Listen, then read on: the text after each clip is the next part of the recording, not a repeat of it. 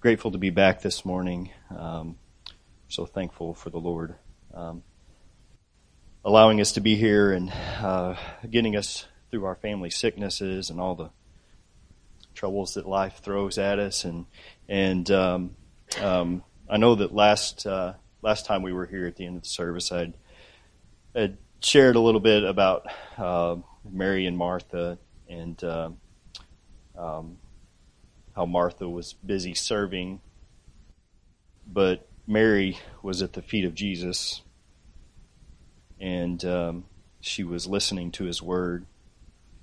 And uh, Jesus said, Martha, Martha, you are worried and, and bothered about so many things, but only one thing is necessary. For Mary has chosen the good part, which shall not be taken away from her. And uh, as I thought about that, just so many times we're not, we're just not at the feet of Jesus, listening to his word, the necessary word for life, eternal life. And uh, through this week, you know, we were sick, there was trouble at work, there's, you know, everybody has the same problems. You all have the same problems I do. And uh, really, I felt more like Peter drowning this week uh, and last week and I, I just found myself only being able to say, "Jesus, help me, Jesus, help me, just help me."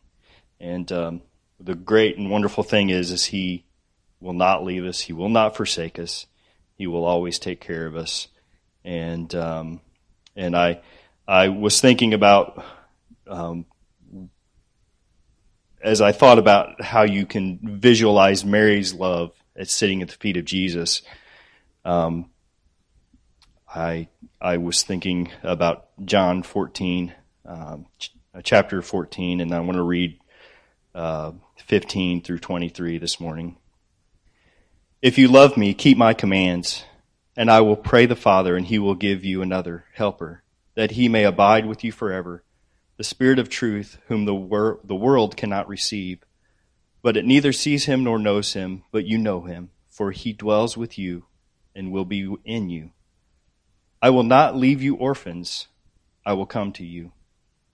A little while longer, and the world will see me no more, but you will see me.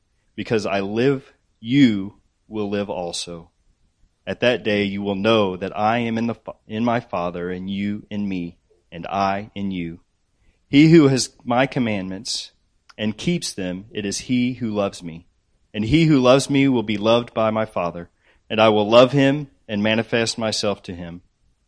Judas, not Iscariot, said to him, Lord, how is it that you will manifest yourself to us and not to the world?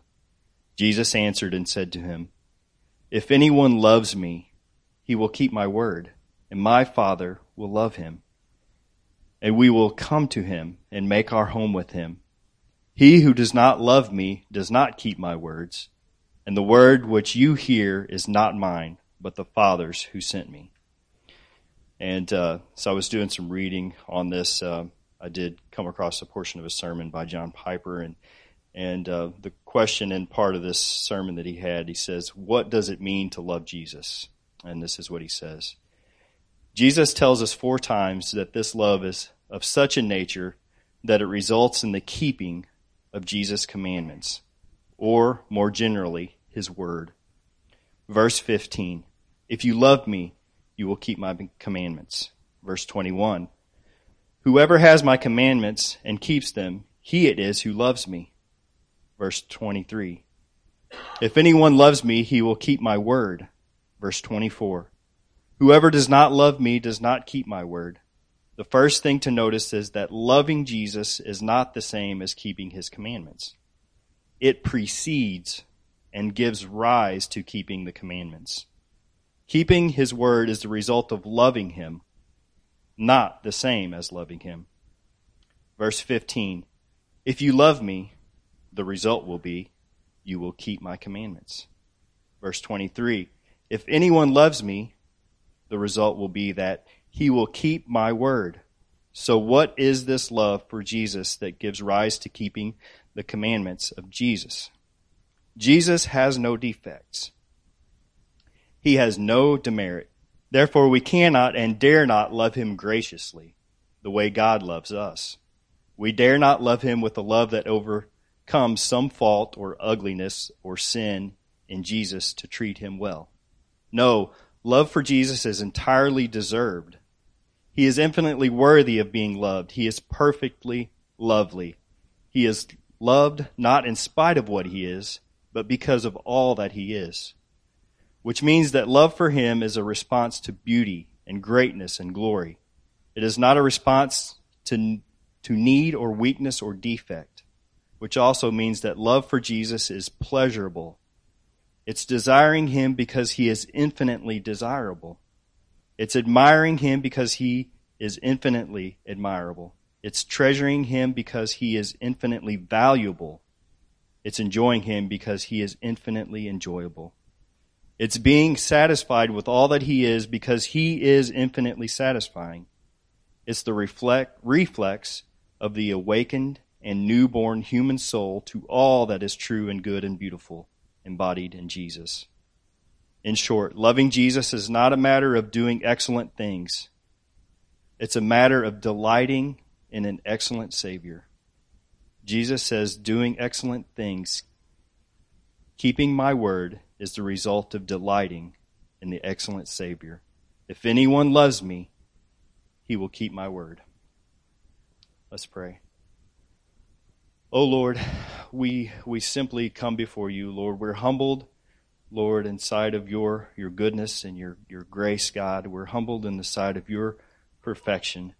Lord, that you would reach down and bear us up in your arms with the result of carrying us into your kingdom, God, where your glory dwells. God, we thank you for the work of the cross. We thank you for the, the greatness of Christ, God. And I pray, Lord, that uh, again, we are just those who will will desire to sit at your feet and to learn from you. To learn from you, God, because you have our good in mind, Lord. So, Father, we pray your blessing upon us this day, Lord, that you would help us to see you more clearly, to see you for truly who you are, and uh, how glorious and majestic your works are, Lord. We just praise you. We pray your help. We pray your strengthening hand be upon us. In Christ's name, amen.